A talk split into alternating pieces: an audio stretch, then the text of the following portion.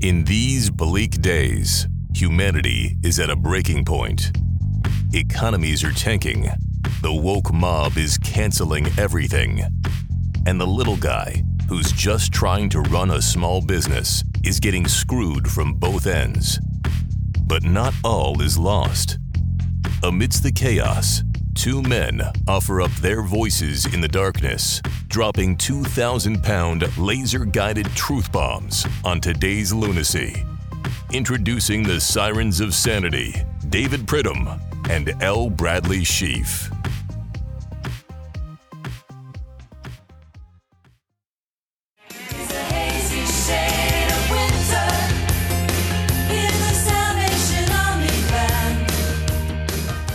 Brad, one of the great movie theme songs of all time, The Bangles, Susanna Hoffs. Of course, you are aware of my Susanna Hoffs story from nineteen eighty-nine, uh, but uh, really a great song, somewhat of a discouraging movie. I believe that uh, Robert Downey Junior died in it, um, and, and part of it was he was involved in one of the worst winter storms in the past century at the time, and now... Uh, we are in the midst of one here in Dallas where it is uh, it is sleeting. I can report uh, on the ground that it's cold. Um, there is uh, there is some precipitation. There's perspiration. They don't treat the roads down here, so everyone's home. We've obviously closed our corporate headquarters for the uh, uh, the uh, foreseeable future. Probably uh, it'll be a little bit shorter than the uh, period we were closed for the COVID, but not by much because this is obviously a devastating devastating natural disaster. Yeah. Yeah. Well, it's fitting that the song would come from the movie Less Than Zero, because that was the actual temperature here where I live, where, you know, men are men. And it was felt like with the wind chill minus twenty-one this morning when Leica and I headed out to brave the snowstorm. So, I mean, I have some sympathy for you, but given that this happens at least once a year, every year in Dallas, at some point, don't you have to say, hey, you know, there's going to be this two or three day period of time where it drops below zero and stuff falls from the sky and it gets a little messy. We should be prepared for that, or no? Oh, no, they were prepared. They they they rang the siren here by the house and, and they basically shut everything down. You can't even get a DoorDash pizza at this point, my friend. Everything's closed. Everything. Yeah, buddy, you know what? It just it goes to show you that it just kind of depends on your context. Right. If if that weather is just the weather you have in a day ending in Y, which of course is here, then you can get yourself a DoorDash pizza. But if it is not, if it is unusual and, you know, folks are a little trepidatious about the winter weather, then you can't. I mean, that's just, you know, sort of the way it is. Yeah. Well, no one's going anywhere here. Everything is, is shut down. Everyone's hunkered down. And of course, um, the Bengals said it best when they said, uh, hold on to your hopes, my friend. Yeah. Hold on to your hopes. Everyone here is holding on to their hopes. Of course, this is David Pridham and Brad Sheaf. Uh, we're here, and we are serious about meaning business. We are serious. We're cold. Uh, Leica is out patrolling the uh, the grounds here just to make sure, because all the power has been out for for hours, I think. Um, and, uh, and and so it's uh, it's a dangerous time, but we're, we're nonetheless. We are uh, we are here for you, as we are each and every week. You can learn more about our show on our website, which also means business, i p frequently dot com. And uh, you can follow us on the social media, the Instagram, the Twitter, the TikTok, the Twitter at IP underscore frequently. That's all you have to type in, at IP underscore frequently. And uh, you'll find us, and you'll see all of Brad's travails, and his stories are updated on a daily basis. And um, it is uh, it, it is a privilege to uh, also uh, be on the Salem Podcast Network. Of course, Salem is the uh, uh, is is sort of the um, uh, the Babe Ruth of podcast networks. If Babe Ruth were slightly to the right of Attila the Hun, which I don't think he was not, um, but you can of course get us anywhere you uh, uh, get your. Uh, Podcasts. If you do the podcast thing, we ask that you subscribe, rate, and review, recommend us to a friend, and then sit down and force that friend to uh, download the podcast and subscribe on their phone, even if it means that you have to, you know, resort to fisticuffs. Uh, the Salem Podcast Network, Brad, is really the silver uh, medal winner of all podcast networks, correct? Yeah, I think probably generally speaking, Salem is going to take the silver. The silver. And of course, the gold would be taken, as you would agree, by iHeartRadio, correct?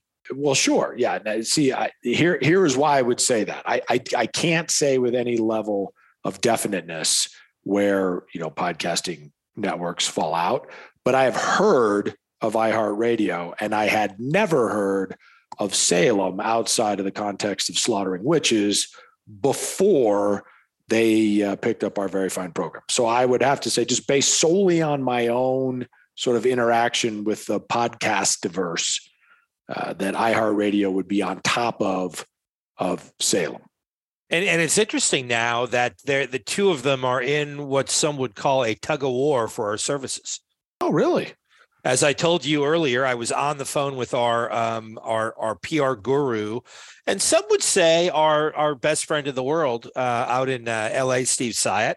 Certainly, he is my favorite puppeteer who lives in the L A area and talks to both you and I.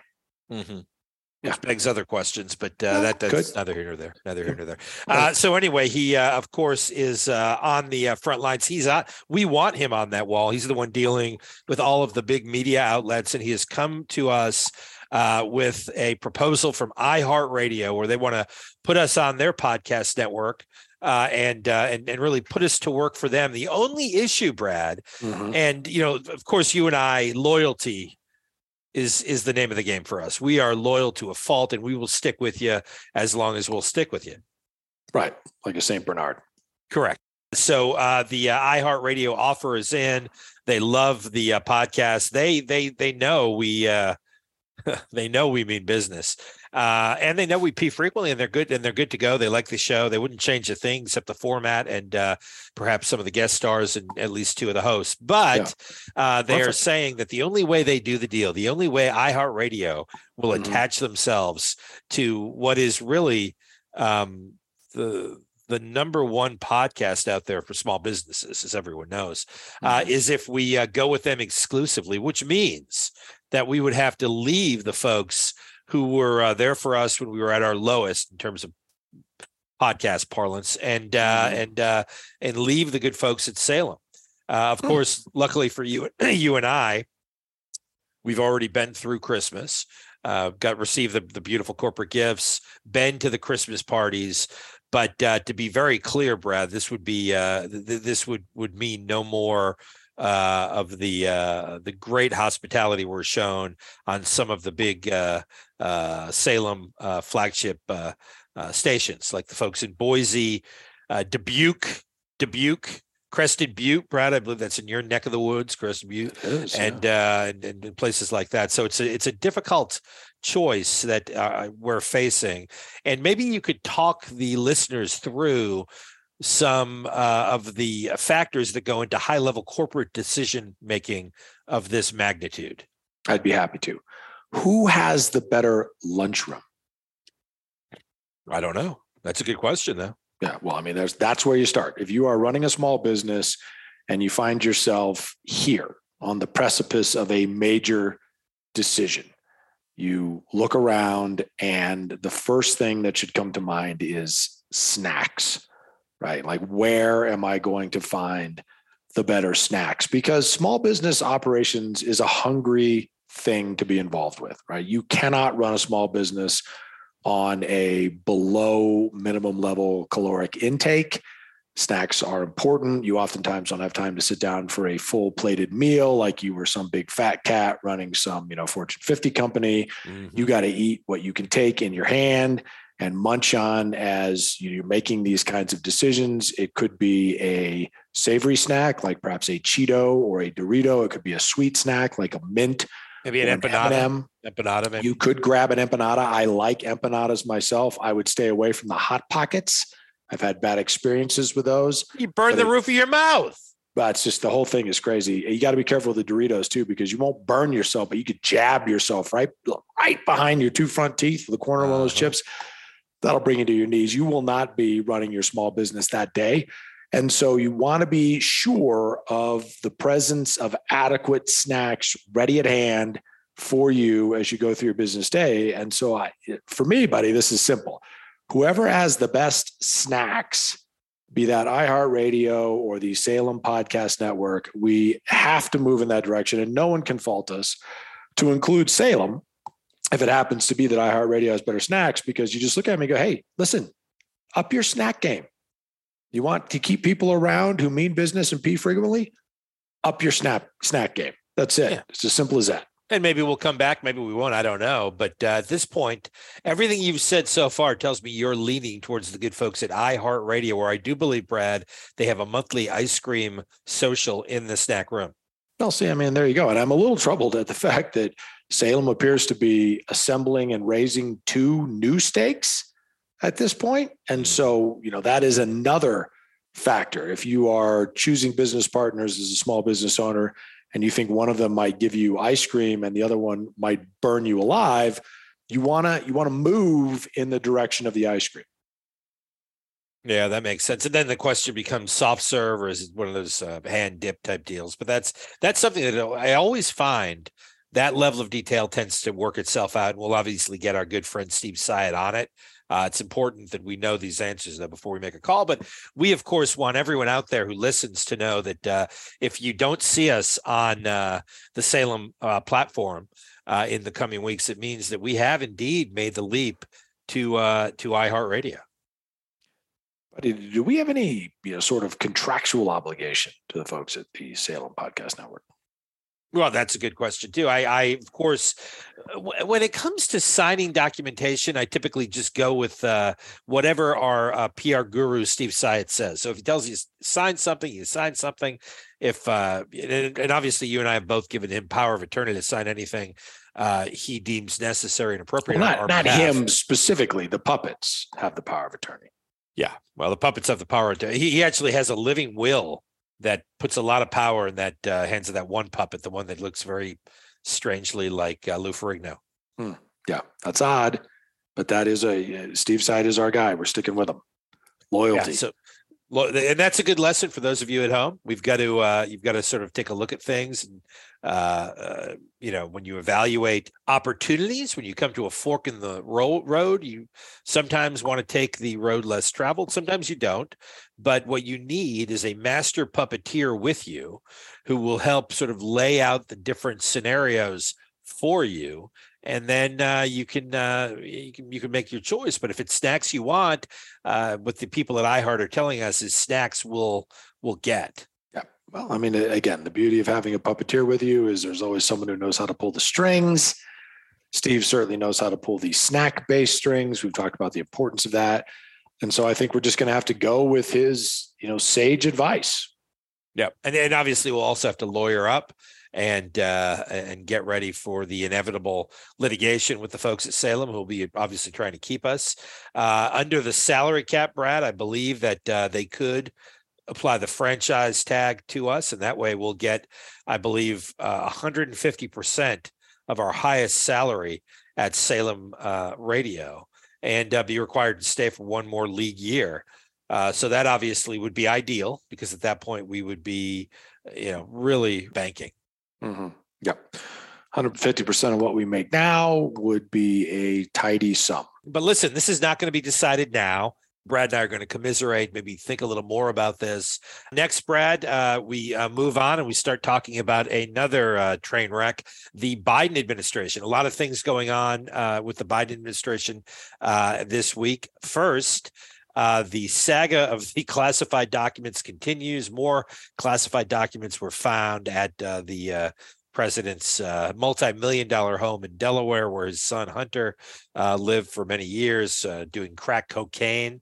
Um, and now Democrats, this is how you know things are not going well, when Democrats start sending uh, letters uh, to the uh, Department of Justice asking for more information about what documents were where uh, with respect to Biden. When the Democrats start circling, Um, you know, that's when you know you're in trouble. That's certainly what happened to Dick Nixon, your friend and mine, uh, when he was president, when the uh, the Republicans started turning on him and saying they were going to vote to impeach. That was it. And uh, uh, now you have Democrats uh, who are very keen on learning more about these documents, especially since most, if not all of them, were ready to uh, burn Donald Trump at the stake for having many fewer uh, documents at Mar-a-Lago. Keeps coming back to these stakes, buddy. It's very, it's nerve wracking, just the thought of them. But yeah, I mean, a train wreck is being generous. Not only is Joe Biden not the little engine that could. He's not, he's, he's, he's not even the little engine that remembers what it should be doing, right? He is the little engine that has forgotten who he is, where he is, what he's supposed to be doing, et cetera. And it is starting to come unraveled. I mean, I imagine that the folks in Dallas wish they had access to some of these classified documents so they could burn them in their fireplaces or perhaps just out in the front yard in an effort to stay warm. Joe Biden has apparently been collecting them like some people collect coins or beer cans. He has been collecting classified documents and just sticking them in many and various places, perhaps putting Hunter in charge of them, which makes perfect sense.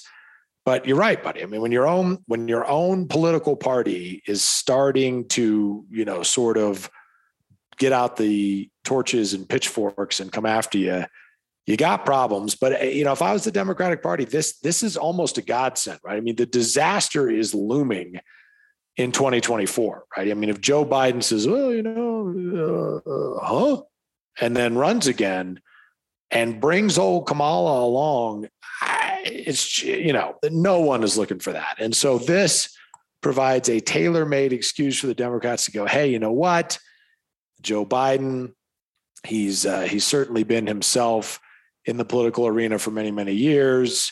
Maybe it's time for him to go. Maybe it's time to turn over a new leaf and, uh, you know, hope there's not a classified document under it. And it, I could see where they're going with this. Well, listen, it, it's important, I think, to look at timelines when it comes to some of this stuff, right? Because it's, you know, a timeline tells you what people were thinking and, and what they were disclosing. And so if you go back to September, when Biden was asked on sixty minutes about the Trump uh, documents, he said, quote, how could that possibly ever happen? No way. How one person could be that irresponsible. All right. That's in September. So November second, they find classified documents at the Penn Biden Center think tank, which is, again, I don't understand that. That's yeah. the most mystifying uh, part of this right. whole thing. That is an oxymoron to end all oxymorons, but carry on. On the third, uh, the uh, National Archives is informed. The fourth, the D O J is informed. Five days pass after the uh, after the third, and then the midterm elections happen. Right. The right. ninth, the F B I is informed and they start investigating. And then the attorney general does some things. Then on December twentieth, more documents are found in the president's garage, this time in Delaware. And a special counsel is appointed. And at the same time uh, of the uh, special counsel appointment, the White House tells the public about this month and a half after, two months after the midterms, when they knew about this. Right. And then you had Biden delay a little more. More documents were found on January twelfth. More documents were found on January fourteenth. And at the same time, the, the president is just saying, I think you're going to find that there's nothing there. But at this point, you've got almost three times as many documents in these different Biden locations as you did with Trump. They're all highly classified, apparently, although we don't know what they say. And uh, and, and it seems like this is a big uh It's a big issue. It's a, it, it certainly is a big issue. It should be for those people like the Democrats now in the Senate, apparently, who made the Trump thing a big issue. Well, yeah. I mean, I, buddy, the part I don't get about this, and, and maybe I just should, maybe, maybe none of this should surprise me, the level of dumb that comes out of Washington, D C, maybe I should just, you know, resign myself to it. But all of these guys have classified documents, right? They don't manage them well. They don't care. Many of them are dopes at the highest level. And so they just round up their crap when their time in the White House is over and they head out, right? And and they don't pay any attention to any of this. And I mean, you got Pence, right? Who, you know, seems to be a, a reasonable guy, seems to perhaps be an adult. And he comes out, he's over in the corner going, hey, don't forget about me. I, I got my classified too. It's just, how can you be Biden? Get on the public airwaves and just rail against Trump having, you know, half a dozen classified documents in his sock drawer when you know you have boxes of them in various locations for which you are responsible. I mean, that that level of dumb, I mean, that's like seeing your brother get in trouble for stealing a cookie out of the cookie jar. You know, you also stole a cookie and you advise your parents to invoke the death penalty. It's the height of hypocrisy, but that, you know, that's what you get in uh, today's uh, today's day and age. The best part of this whole thing is the press secretary, Marie Bouvier, uh, Bouvier, Bouvier, uh, who uh, or whatever. What's her name?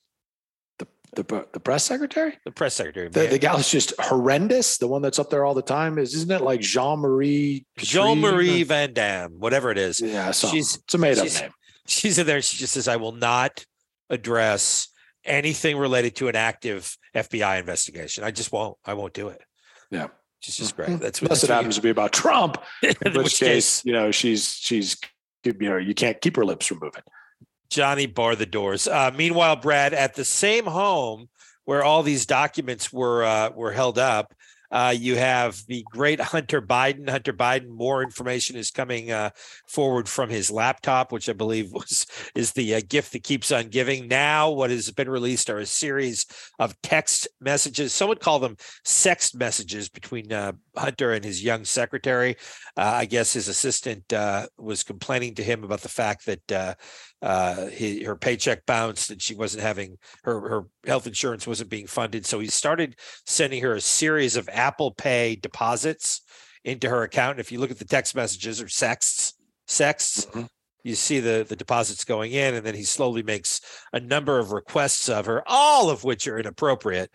And, um, you know, in some cases maybe criminal, but the, the, the funniest part is the, The Apple Pay deposits go from like one thousand dollars, fifteen hundred dollars down to like twenty dollars, ten dollars uh, as he's asking her to take various photos and send them to him.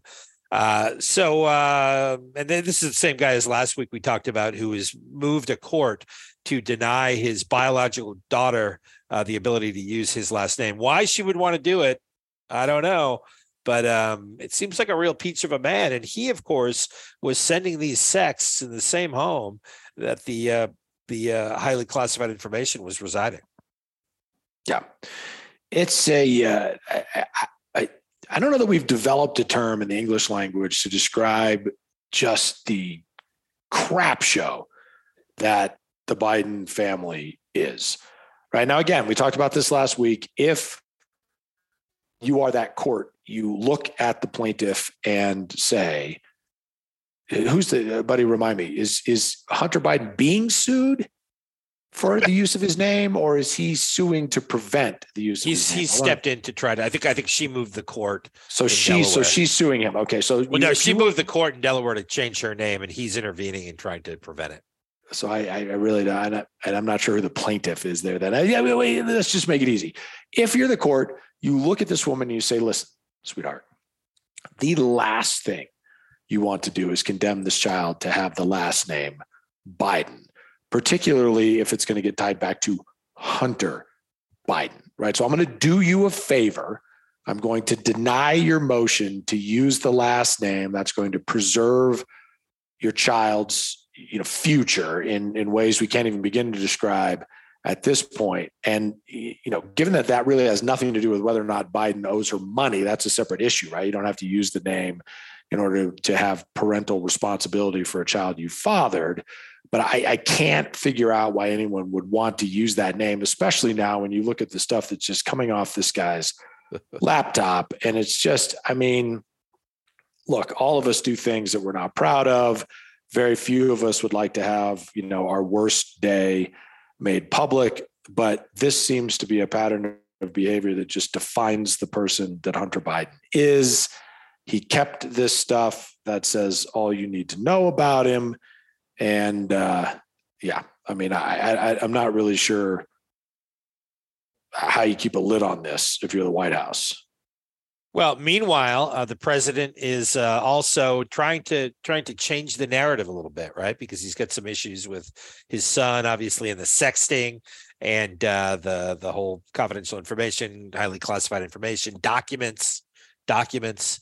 Uh, he has uh, repeated a, a, a something he said in the past, where um, he, he he tells this story about how a uh, conductor on Amtrak told him that he is now Uh, been on Amtrak and rode over a million Amtrak miles.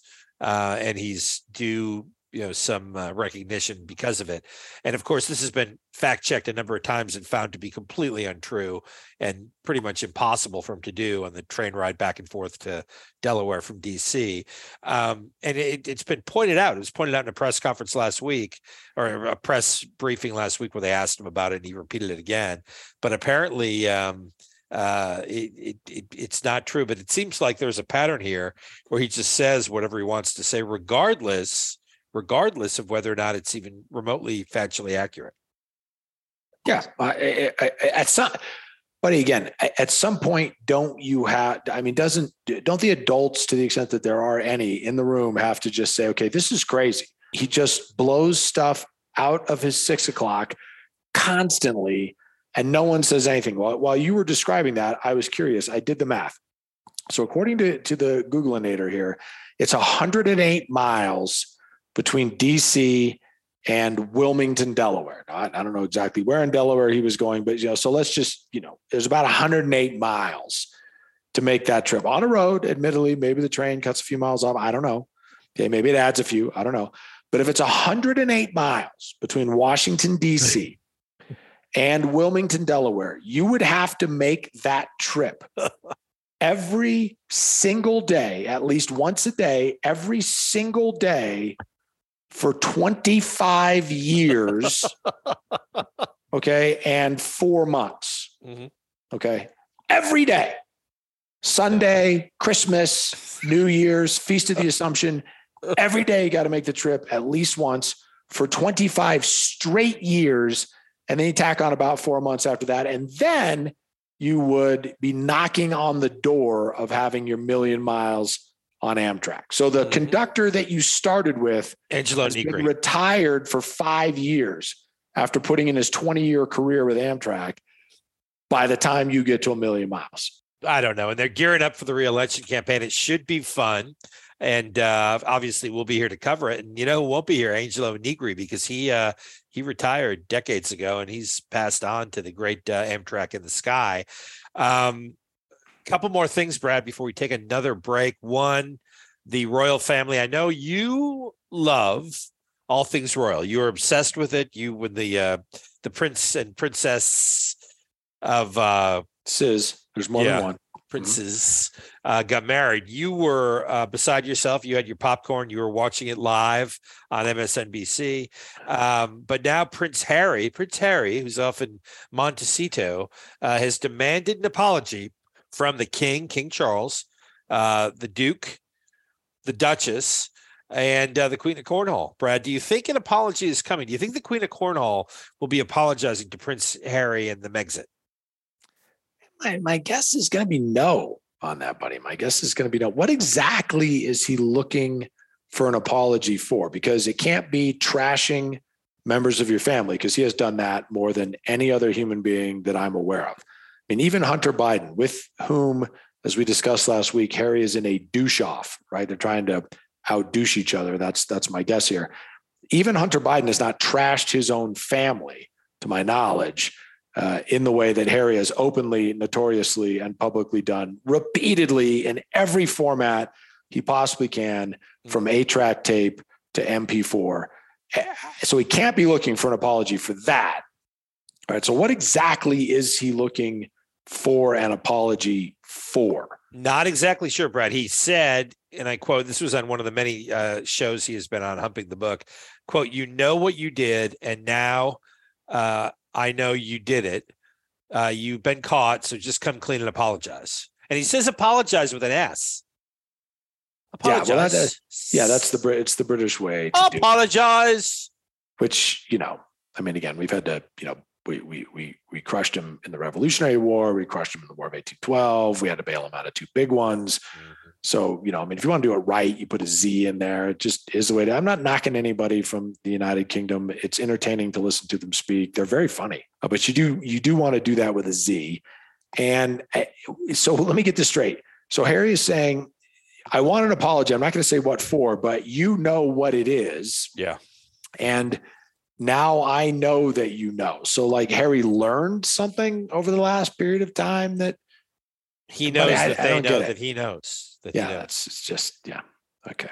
Well, Brad, yeah, we'll I, keep I, monitoring that. And then finally, R I P report. A few years ago, we lost one half of the greatest duo of the twentieth century. Uh, Penny Marshall passed away. And now Cindy Williams has died at the age of seventy-five. Mm-hmm. Uh, so that's both Laverne and Shirley going to the Big Schlotts Brewery in the Sky. And uh, boy, it makes you feel old. All these uh, uh, yeah. stars of our youth. I believe you had a crush on uh, on one of the two. I'm not sure. Probably Laverne, right? I can't remember. Wh- which was the dark-haired one? I'm more of a That's, brunette guy.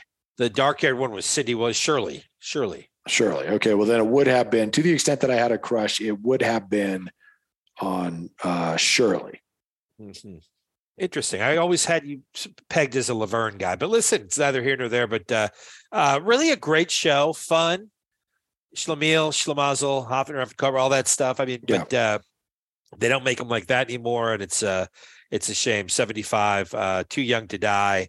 Remember Letty and Squiggy? I do. Carmine Ragusa, the big ragu. Mm-hmm. All yeah. spinoffs from Happy Days, buddy. I mean, how many shows did that show spin off? It spun off uh, Laverne and Shirley, Joni Loves Correct. Chachi, Mork yes. and Mindy. Yes. I believe the uh, Dallas was spun off of there. I believe, uh-huh. pretty sure. Um, and then, you know, in the modern era, minutes, N C I S. N C I S, yeah. sixty Minutes yeah. was spun mm-hmm. off of there. Actually, Morley Safer was uh, Uncle Lou on uh, Happy Days. A lot of people don't know that. Uh, next, Brad, Unsolved Mysteries. We have more mysteries to uh, unravel.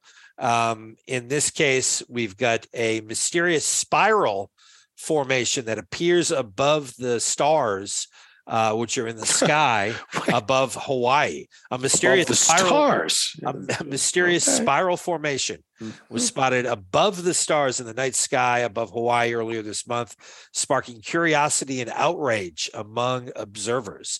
Uh, it was originally, of course, spotted by an observatory in Mauna Kea on mm-hmm. January eighteenth, uh, and it grew into a larger quote-unquote blob before it transformed into a dot with a spinning spiral around it.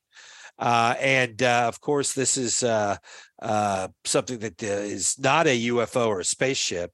Uh, uh, some people do think it could potentially be the work of billionaire Elon Musk, uh, but it's a very rare uh, rare sighting, and some people say it's connected to the launch of a satellite uh as part of the SpaceX program by uh by Musk. But at this point, Brad, it's a mystery. Uh what is happening in the sky over the island of Hawaii? Well, you know, Musk is a guy that a lot of people like to blame for a lot of things, and he perhaps sets himself up for that. I, the part about this that is throwing me for a bit of a loop is that the the the blob that then became a dot that then became a spiral Uh-huh. is above the stars. And so, you know, the, our astronomy minute is part of a different podcast, so I don't want to get too deeply into it. But I think most folks probably realize that the stars are really far away, right? And so in order for this thing to be, quote unquote, above the stars, uh, I think the closest star is Alpha Centauri. It's like fourteen light years away. And then even when you look at constellations, what people don't realize, like, you know, one of my favorites, Orion, you know, it's kind of a cool constellation look. It's got the little belt there with the sword on it. Those stars are vastly different distances away from the Earth, right? So even though we see them sort of two-dimensionally, they're, they are a three-dimensional construct. And so in order for this whole thing to be behind all the stars, it would have to be, you know, literally eons away from the Earth. So I, I'm, you know, I'm wrestling with that being Elon Musk's fault. Next, uh, Brad, uh, the big uh, the big uh, election twenty twenty-four is uh, it, it's imminent. It's going to happen soon. And um, uh, at this point, Emerson College, the Emerson poll is out, and uh, the uh, the lead is had by one Donald J. Trump, forty-four to forty-one over Joseph Biden. It seems like some of these scandals aren't helping the Biden administration. And of course, Trump is stuck in the mid forties where he will always be. Um, but I, now this is the first big poll of the new uh, presidential cycle. And it looks like we have a dead heat between t- two quality candidates. I mean, I, I, I was dreading what you were going to say in terms of what this poll was telling us, because no matter what came out of your mouth, it was going to be depressing, right? I mean, there was, there was just no chance you were going to say something that wasn't depressing, whether Biden's in the lead, Trump's in the lead, it doesn't matter. The whole thing is depressing. And if you're Joe Biden, I mean, people hate Donald Trump, right? I mean, there are people who just viscerally hate that guy. And yet he leads Joe Biden in you, you know, a respectable poll, right? I mean, the Emerson poll is not just, you know, a bunch of chuckleheads who can't figure it out. I mean, that they, they actually know how to take a poll. And so someone that a significant chunk of the country just viscerally hates is ahead of you in a poll, that would have to give you pause if you weren't, you know, already around the bend, as they say, if the cheese was not already sliding off your cracker. cracker. Yeah. Mm-hmm. Ritz cracker. Who knows? Triscuit, uh, but yeah, whatever. Triscuit. That's yeah. a hearty cracker. It's a hearty That is cracker. a hearty cracker. That's a, um, that's a snack.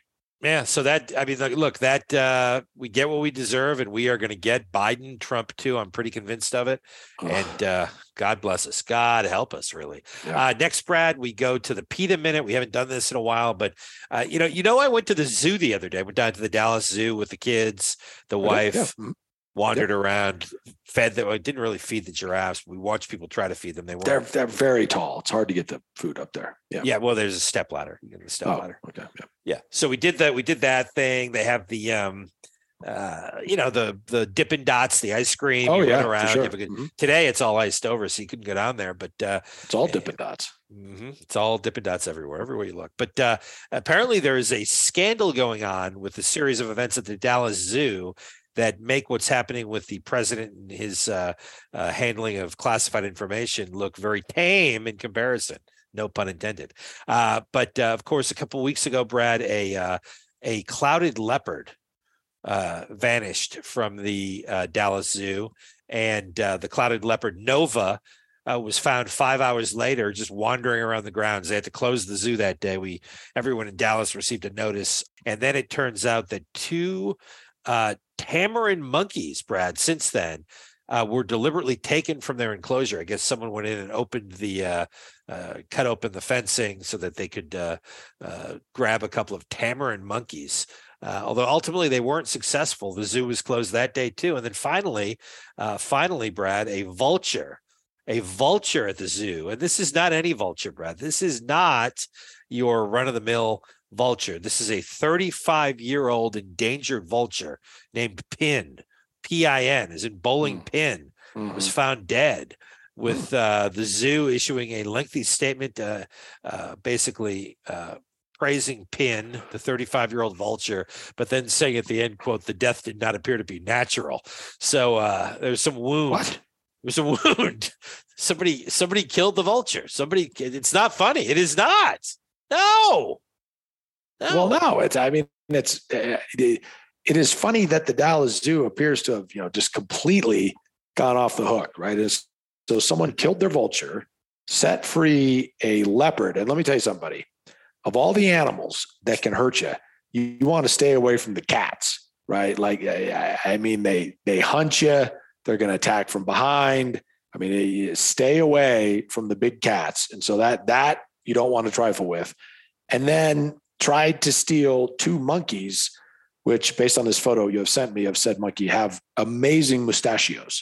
mustachios. I mean, just very impressive. Yeah. I mean, yeah. so for, you know, I don't know the, how they take care of those. I don't know if they use some oil or a wax, uh, but the, the, the mustachios is impressive. Uh, well, what is going on there? Like, is, is there no one in charge of the Dallas Zoo? No, it's actually zoo president and C E O Greg Hudson, who, when asked about Pin's death, said that the vulture, quote, had a wound, and that the wound and circumstances of the death are unusual. So there you go. And this is a thirty-five. This is not any, uh, uh, you know, any old uh, uh, vulture. This is a a thirty-five-year-old vulture. Well, I mean, and, which which tells you the vulture is savvy, right? I mean, you got to be capable if you're going to sneak up on a thirty a thirty-five year old vulture. Seen a lot of the world. That's just yeah. I, even if you're just in a zoo, I mean, you've seen a lot of the world if you're thirty-five years old and a vulture. And so it's not going to be easy to just get you. And so if I were, you know, nominally in charge of the zoo, I would uh you know, perhaps be looking for a different job, but certainly be paying more attention. Yes. Who's watching the animals, Brad? Someone's going to watch the animal. You got a dead vulture on the one hand, a leopard wandering around, someone stealing the monkeys. I mean, it's a problem. And, and somebody's the one thing I'll say, though, is that thirty-five-year-old vulture, right? If you look at it in relation to that turtle we were talking about a few weeks ago, that turtle, mm-hmm. I think it was Bart the turtle, the big sea turtle. There was like two hundred something. Oh, there's no Jonathan, I think. Jonathan, Jonathan the turtle. Yeah. There was a there was a picture of the turtle with like uh, uh, with with uh, William Howard Taft, and there was another one right, with like right. him and uh, him and George Washington. I mean, it was it was an old turtle. I mean, the, this this this vulture, it's only thirty-five years old. Yeah, well, I mean, compared to the turtle, yeah, I mean, he was a, a young man, but I believe that vultures, you know, don't live as long as turtles. Why? I don't know. It may have something to do with the shell. It may have something to do with just, you know, the, the turtles are, you know, widely known, famous, some might say, for just taking it easy. You know, they don't live a very high stress life, whereas vultures, you know, tend to be a little more anxious. They have to stay airborne. They got to find a dead rabbit. I mean, there's, you know, there's a lot going on if you're a vulture.